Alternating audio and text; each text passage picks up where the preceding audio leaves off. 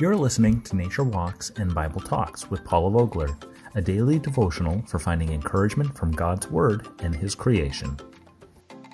As I look outside and see the snow melting, I see grass.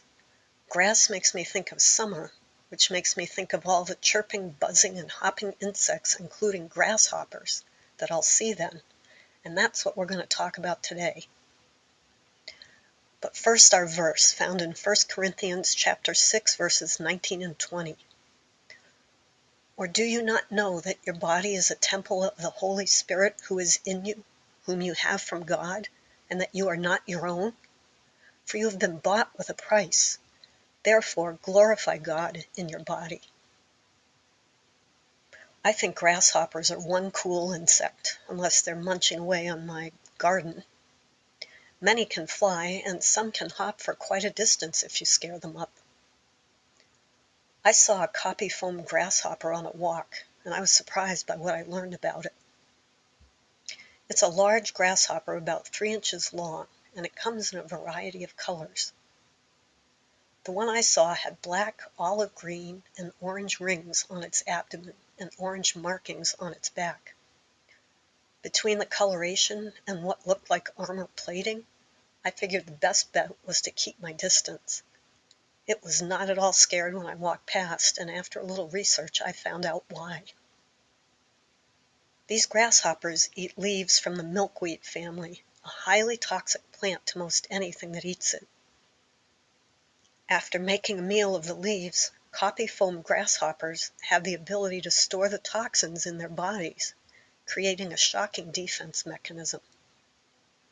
If the coloring isn't enough of a deterrent, when picked up or bothered, this insect secretes an awful smelling foam from behind its head. That, coupled with a hiss, scares off most would-be attackers. Should a predator decide to go ahead and make a snack of this grasshopper, it could be in serious trouble as these grasshoppers are said to have killed animals that ingested them. It's interesting that what this insect puts into its body transforms it into something dangerous. I think the same can be true for humans as well. We all have choices about what we put into our bodies. I'm not just talking about more good foods like fruit, vegetables, and grains, but also the daily diet of television, radio, and social media. Everything we ingest and absorb fills us. What does God say we should be filled with?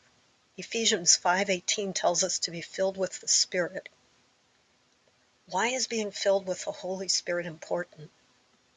The Spirit gives us power, discernment, and wisdom as we go through our days. If our minds are clouded with unhealthy eating habits or drugs or alcohol, how will we clearly see the leading of the Spirit?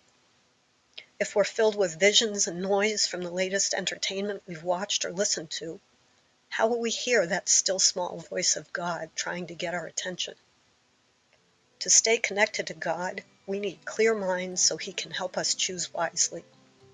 Let's try to make intentional choices about what we consume today.